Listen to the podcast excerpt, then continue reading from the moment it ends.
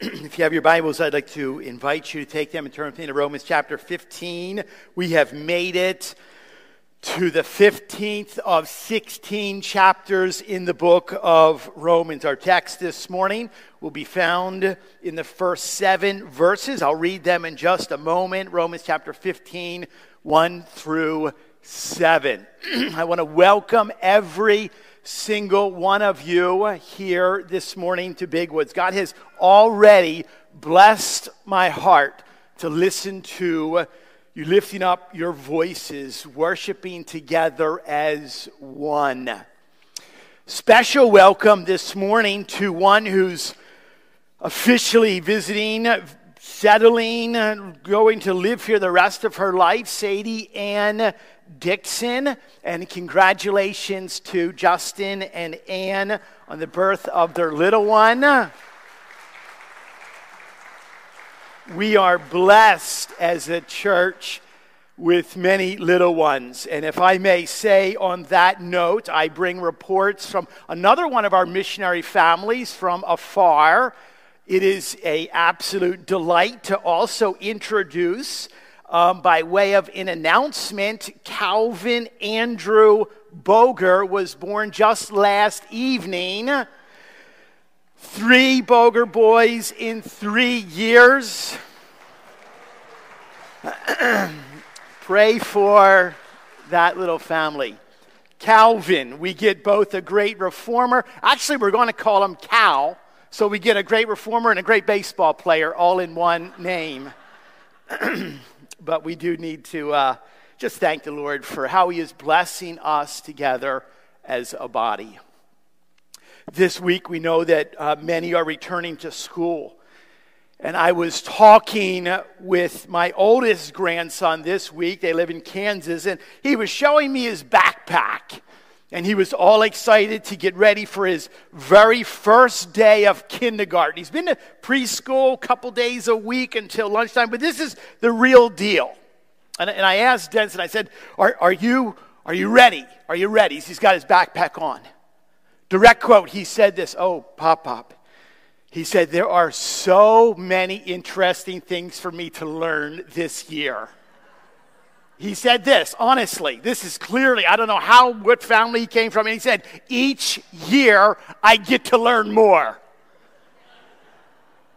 I was fascinated. I thought to be that eager, to be that excited, my prayer, my prayer is that we would be that willing, wanting to learn more and more every single time we open this word. There is more for us, there is more for us to learn.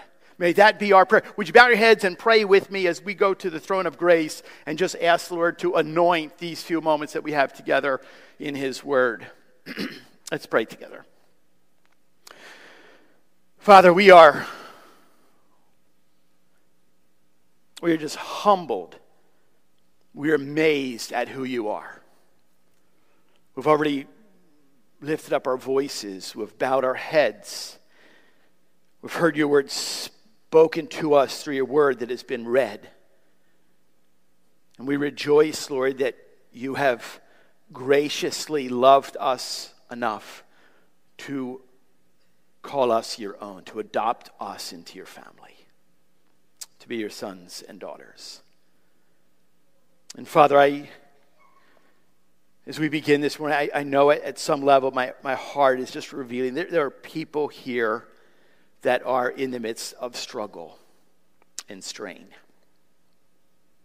that are hurting. And I, I would pray, Lord, and, and together, I pray that we would come alongside, that we would build one another up for your glory. Lord, give strength where it is needed. Give endurance. Give encouragement, as we will see through your word. Father, help people to know that they are not alone, that we are, we are one body.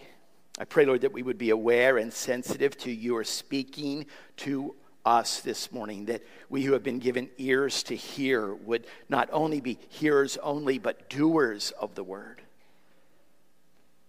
Lord, if I may ask, I just plead for your help May, may you guard my mind and my mouth. May everything that is said and done be for your glory and your glory alone.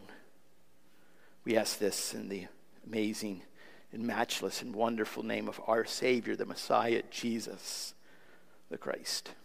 Amen and amen.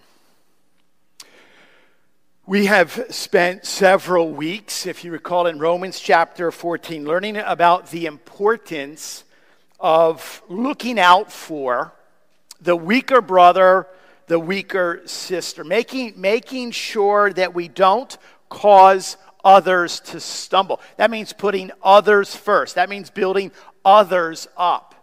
As Pastor Aaron summarized so well last week, it's not about our individual liberties. Yes, we have all been given freedom to live however we would like to live, but not at the expense of ever discouraging, not at the expense of disrupting the spiritual growth of others. Remember this what's the overarching theme? Unity of the body is at stake here. We heard last week in verse 20 do not, do not for the sake of food destroy the work of God. Therefore, we are to, we are to have a sincere love, a care and a concern for others, especially, especially the newer, younger, weaker brother, sister in Christ. Now, we've all heard this, we've all been taught this, but what's next? New chapter. The, the Apostle Paul through direct inspiration of the Holy Spirit is, is all over this. He knows that every single one of us are going to ask. Okay, okay we, we see it. We get the importance of unity. We get the importance of humility. But you can't just, you can't just tell us how to do this. You got to show us. How do we do this as a local body? So, so what does the Apostle Paul do this morning? He takes us to the top. He takes us to the very best. Today we have before us Christ, the ultimate example through his life, through his testimony, through his work, and we will see this morning through his word. It'll offer both an encouragement for us to continue on and an endurance to continue on. Romans chapter 15 verses 1 through 7. The words will be in front of you on the screen. I'm reading from the ESV, the word of the Lord. We who are strong have an obligation to bear with the failings of the weak and not to please ourselves. Let, let each of us please his neighbor for his good, to build him up. For Christ did not please himself, but as it is written, the reproaches of those who reproached you fell on me. For whatever was written in former days was written for our instruction, that through endurance and through the encouragement of the scriptures we might have hope. May the God of endurance and encouragement grant you to live in such harmony with one another, in accord with Christ Jesus, that together you may with one voice glorify the God and Father of our Lord Jesus Christ. Therefore, welcome one another as Christ has welcomed you for the glory of God. We'll see it here in this text. Why, why is it that we are to bear with? Why is it we are to build up? Because Christ has done exactly that for us. Here's, here's our first of three very simple points today. The first one is this Christ gives the example that is needed for us. Christ gives the example that is needed. You ever find yourself having to do a a task, a job around the home. You got to repair something, some odd job. It's like the, the weird ones changing the filter in your dehumidifier, the, the bag in your vacuum cleaner. you you need to replace the batteries, replace, just fill in the blank. And, and you know that originally when you bought whatever it is, you get an owner's manual, you get the instructions, the directions, but what? You've lost them, okay? They have been tossed long ago. So, what do we do in today's world? We YouTube it. And we find, in a sense, somebody who has the same kind of vacuum, okay, and, and, and, and has the same kind, whatever. I remember one time I was trying to figure out, this is just so above me. I was trying to find out how to, how to change a starter, okay, in my Jeep. And it's always, it's always like all you need is two tools and 10 minutes. Like it's always like that. And, and I know that when I was under there, and like I clearly stuck a screwdriver in a place that it should not be, and, and you can get shocked from that. It was terrifying. And we have, while we're under there, we're trying to work, we have the little YouTube video. And we're trying to watch it as we're trying to fix this, and it's really complicated, really confusing. And then in the middle of that, you almost have it. Then it kind of breaks to an advertisement. Would you like to lose weight now? Stop exercising. And you think about it, like this is just a bad way to repair something, to fix something, to, to move something forward. Rather than a confusing mess like that, imagine just for a moment, rather than some like YouTube guy, imagine having the one who designed it.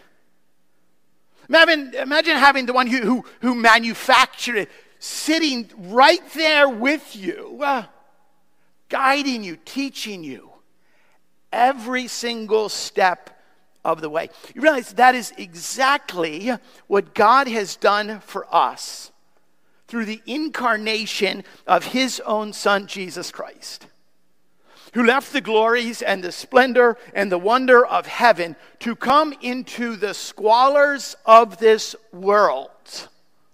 Think about it. The divine, omniscient, all knowing, unlimited knowledge. With unlimited knowledge, He saw us, He saw you deep into your heart with your weaknesses, with your struggles. Not only with unlimited knowledge, but with unlimited strength, He came to us to walk alongside of us in our weakness and in our brokenness, offering Himself, suffering and dying to rescue us, to redeem us, to build us up, to bear with us.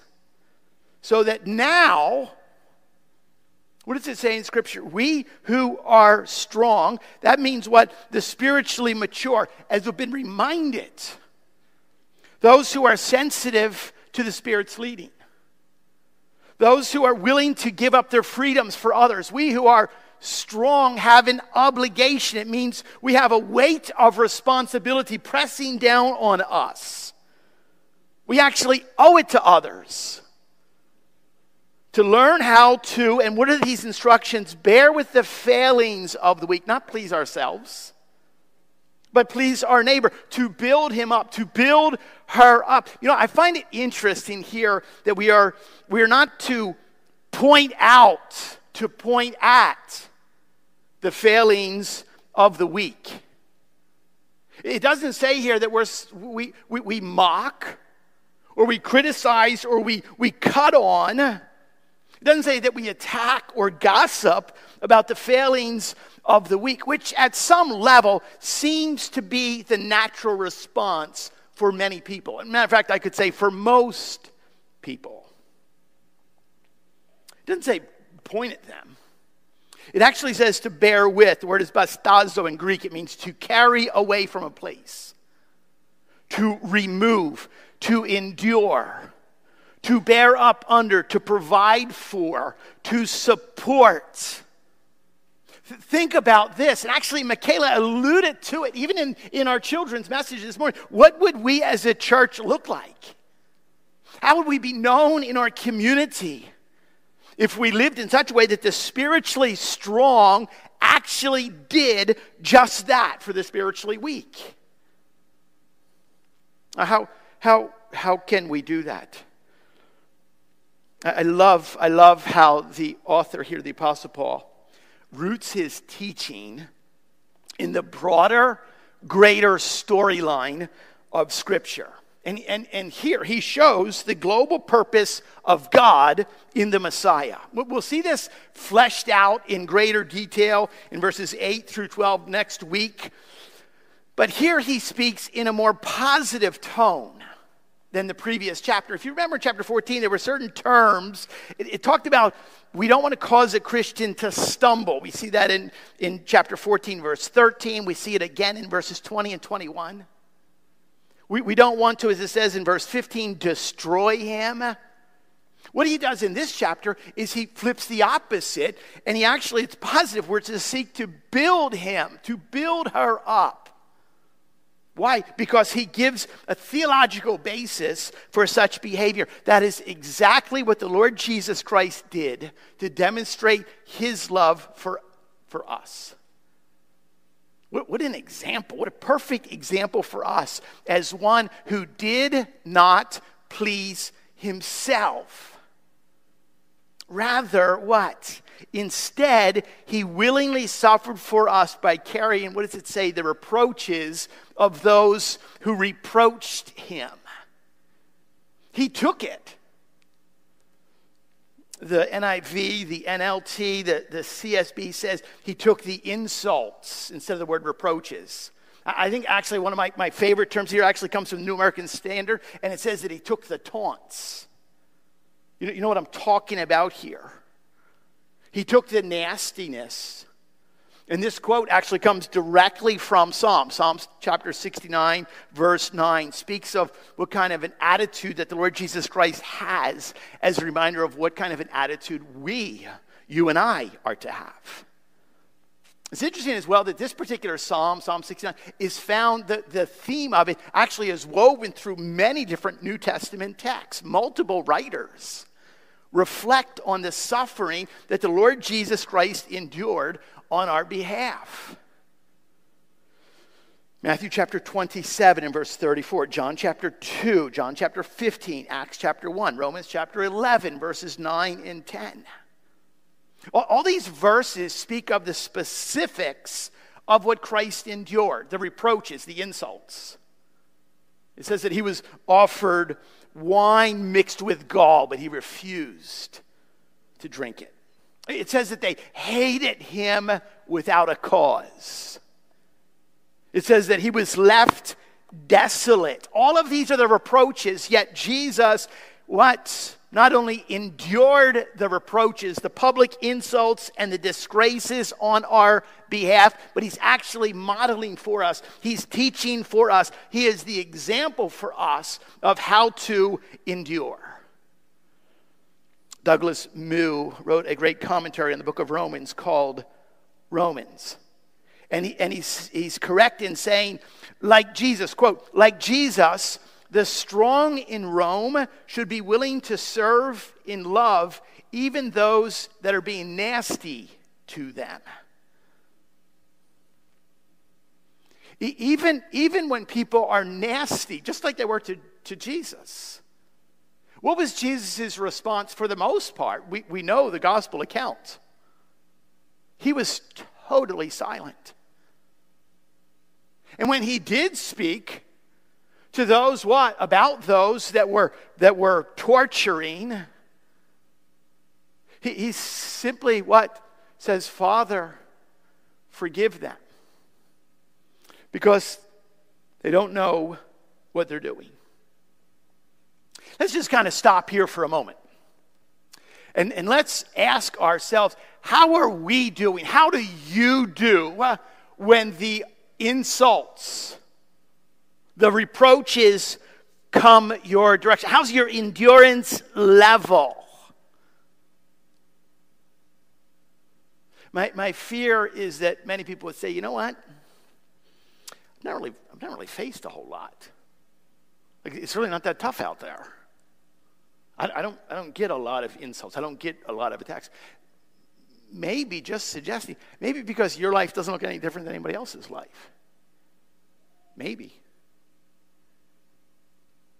How, how, how are you doing in enduring for the sake of the gospel? How, how are you doing enduring for the kingdom of God. Not, not the silliness of the, the things that gather our mind and attention here. How, how are you doing in enduring for that which matters, the kingdom of God, the person of Christ? John Bunyan, Puritan preacher, English author, he wrote many well known, you, you know, Pilgrim's Progress. He wrote The Holy War, Grace Abounding to the Chief of Sinners, The Life and Death of Mr. Badman. He, he was so dedicated.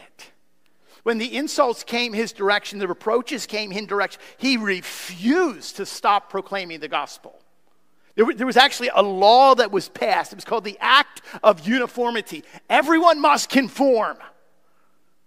And he says, No, I can't, I can't do that. I'm sorry, I can't. And he, he went to jail for over a decade.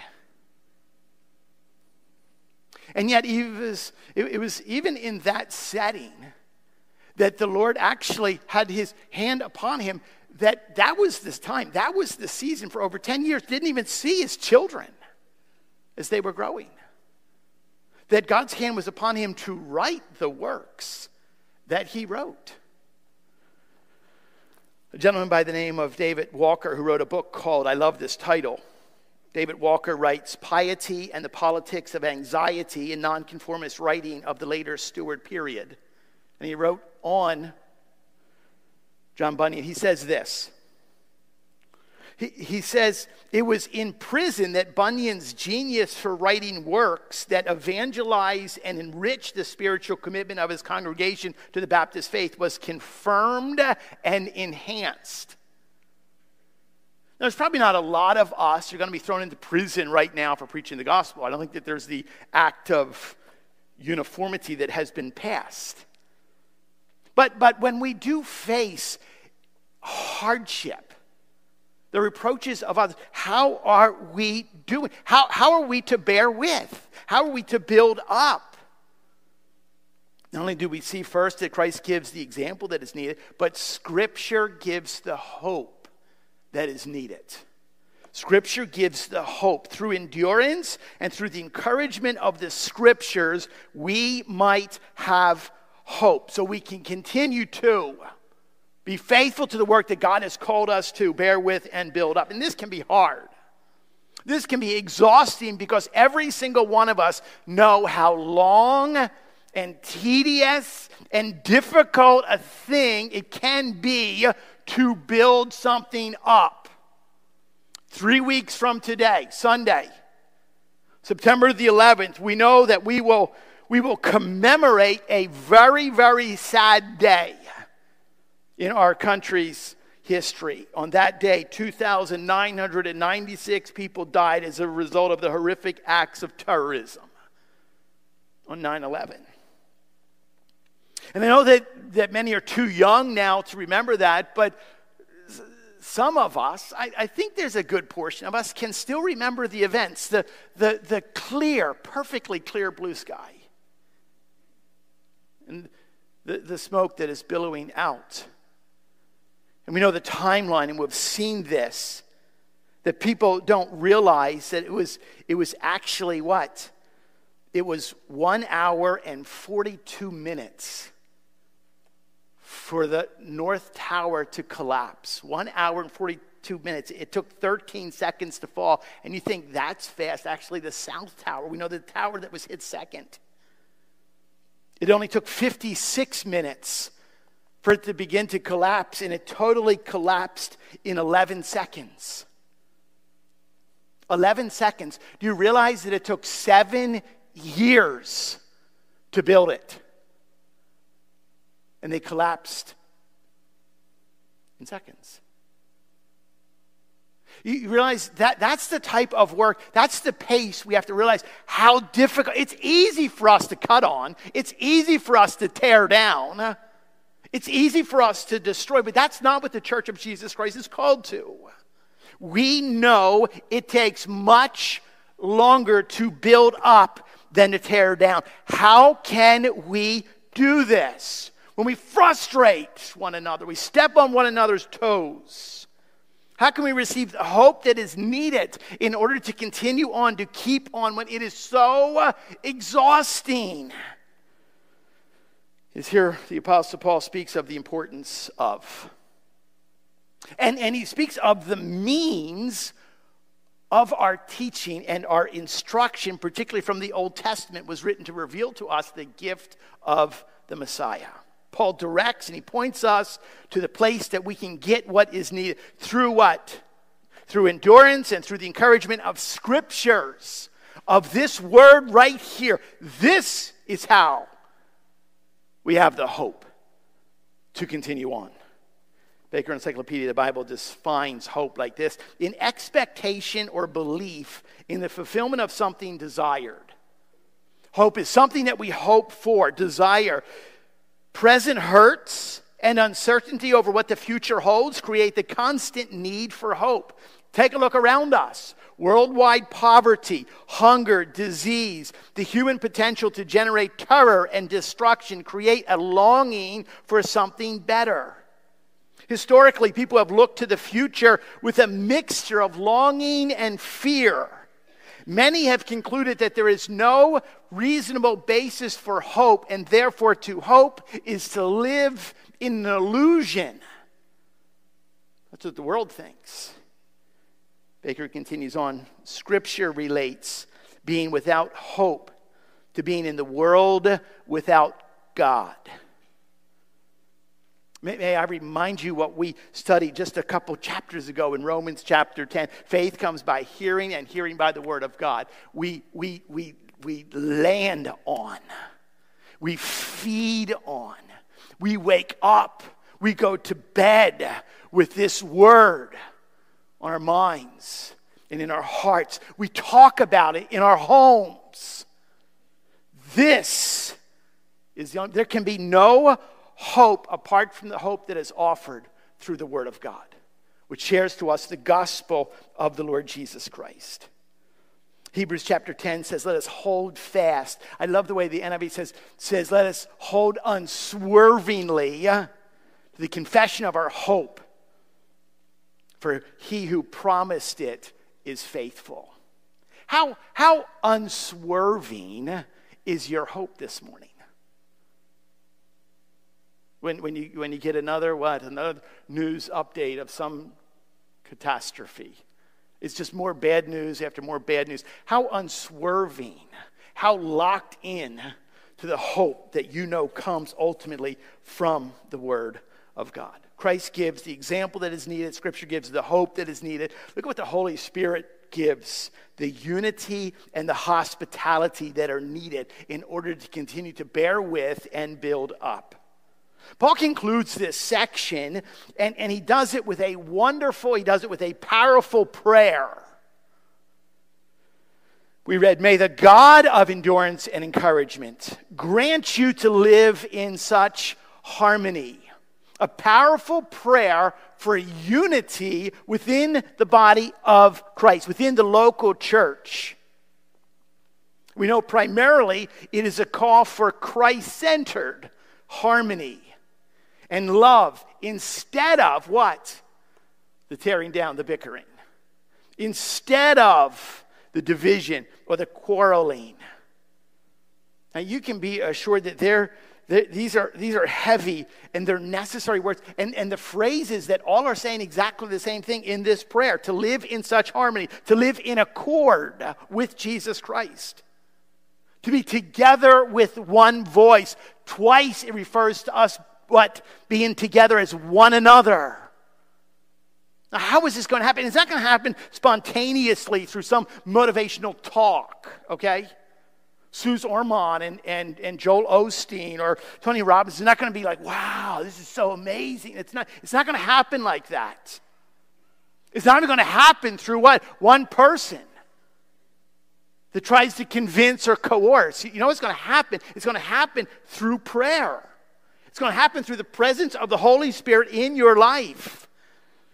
There's no other way. There's no other way for this to take place except through sincere prayer and power of the Holy Spirit at work in our lives.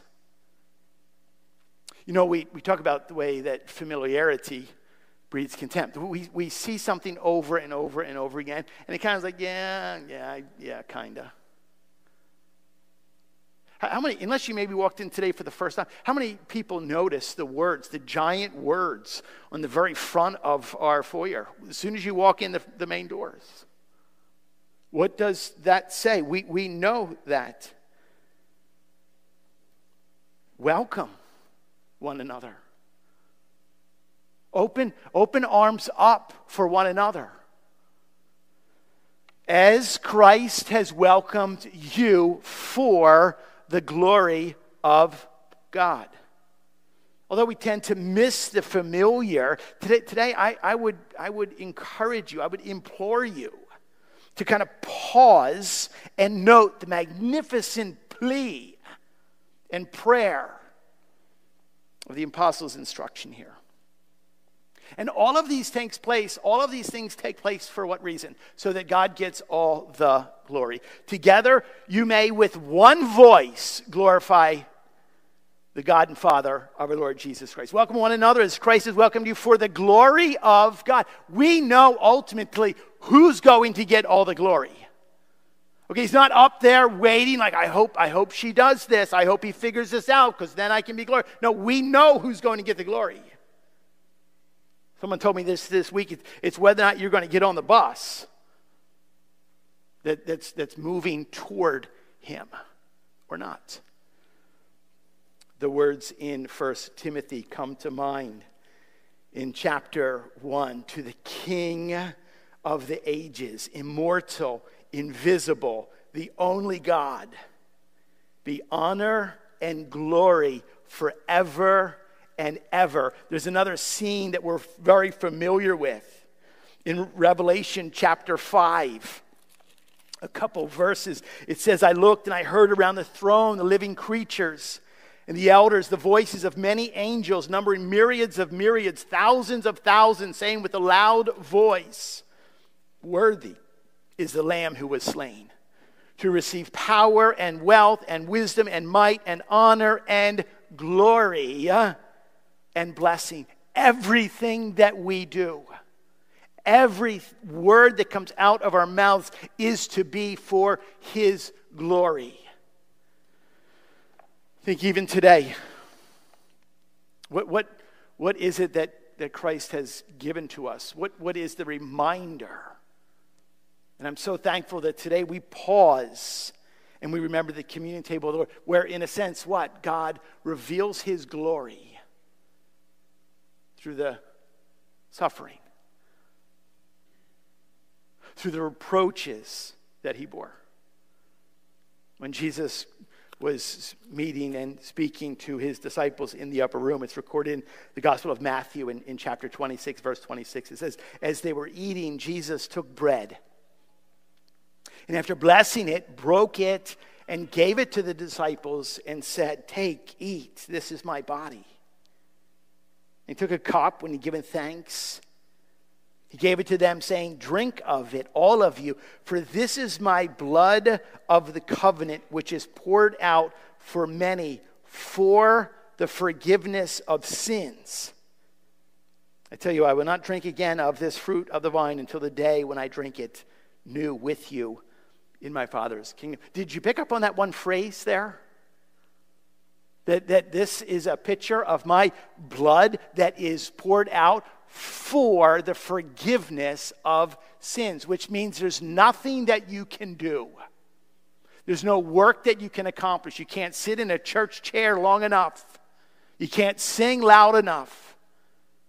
You can't help little old ladies across the street enough for your salvation. But it was only, it was only through the shed blood of the Lord Jesus Christ. You understand the importance of taking the focus off of ourselves and putting it all on the ultimate example. That's why we need moments like this. That's why we have the communion table because we move quickly and we forget quickly. And so there's a time when we just we just slow everything down.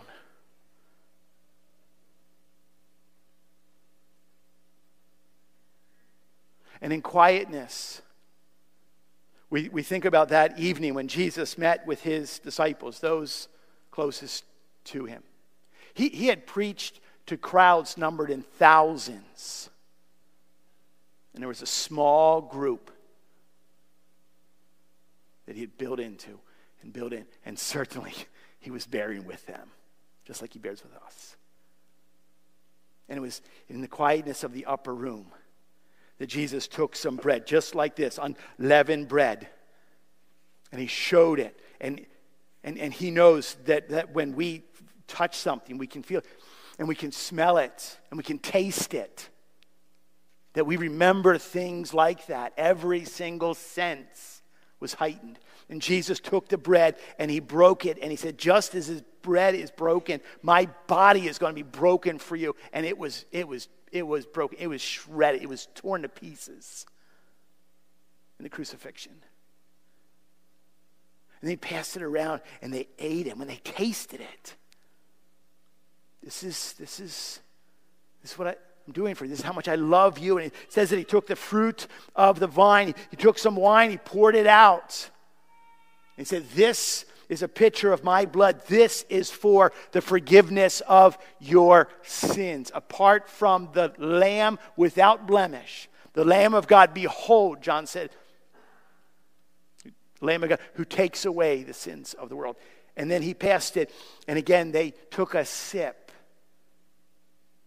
as a reminder. And thankfully, we, as his own children, have been called regularly to remember. Don't ever forget. Do this as often as you do this.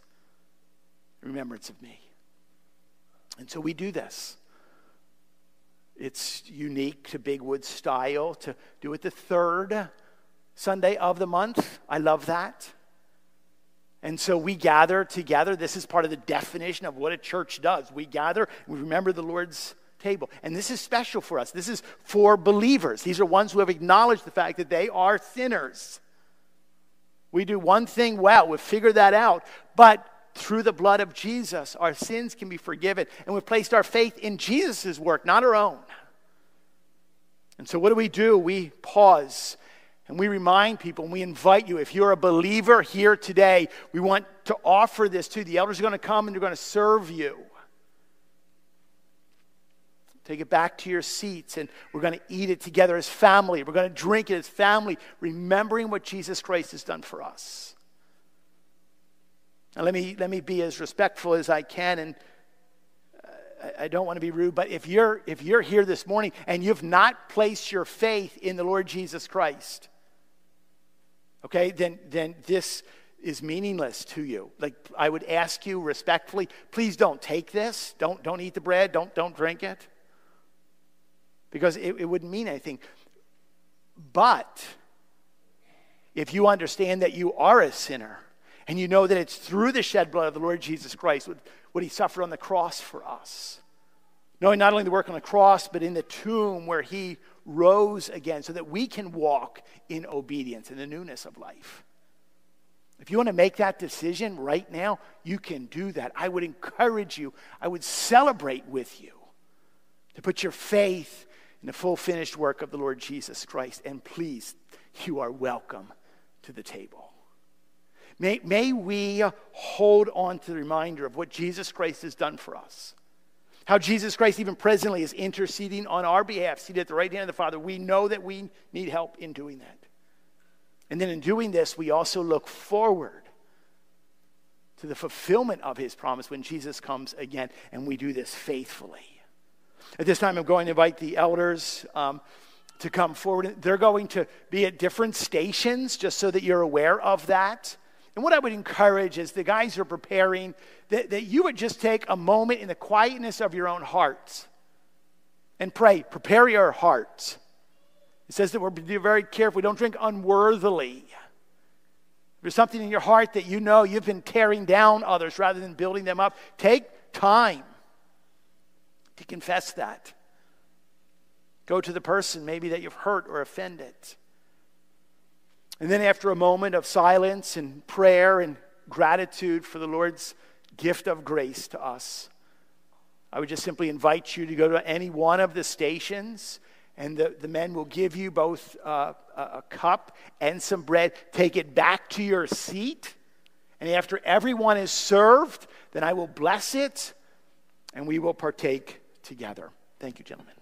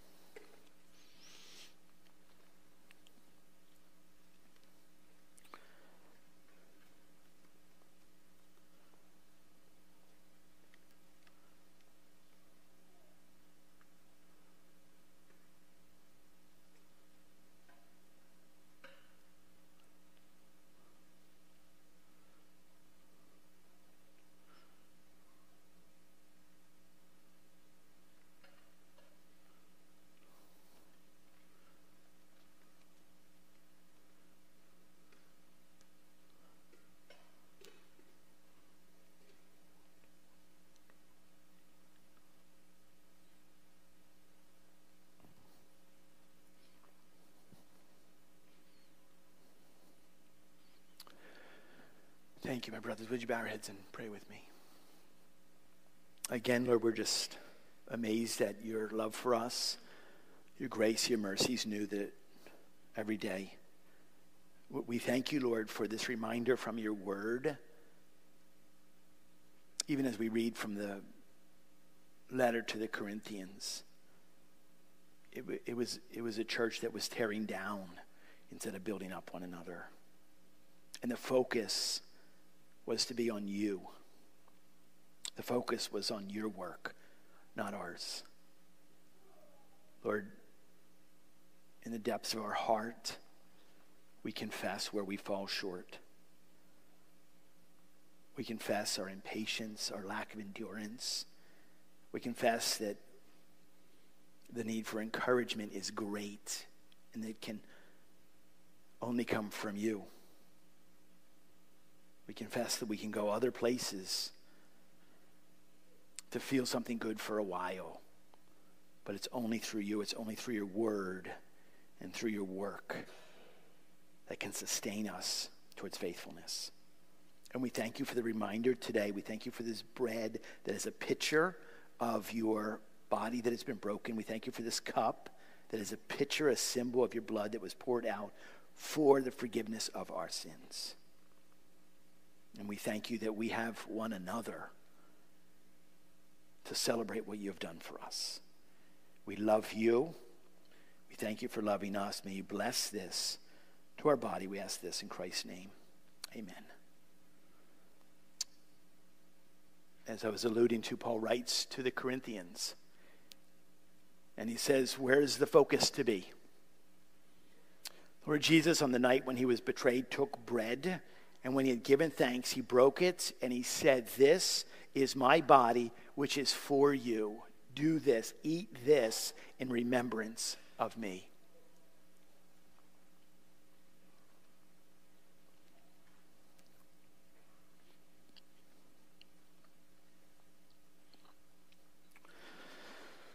In the same way, also, he took the cup after supper, saying, This cup is the new covenant in my blood.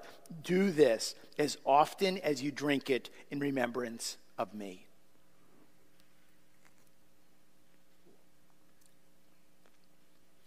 For as often as you eat this bread and drink this cup, we proclaim the Lord's death until he comes, and we look forward to when he comes. The Gospel of Matthew and Mark both record that before they left the upper room, they sang together. And so that's exactly what we're going to do. Matt's going to come and lead us.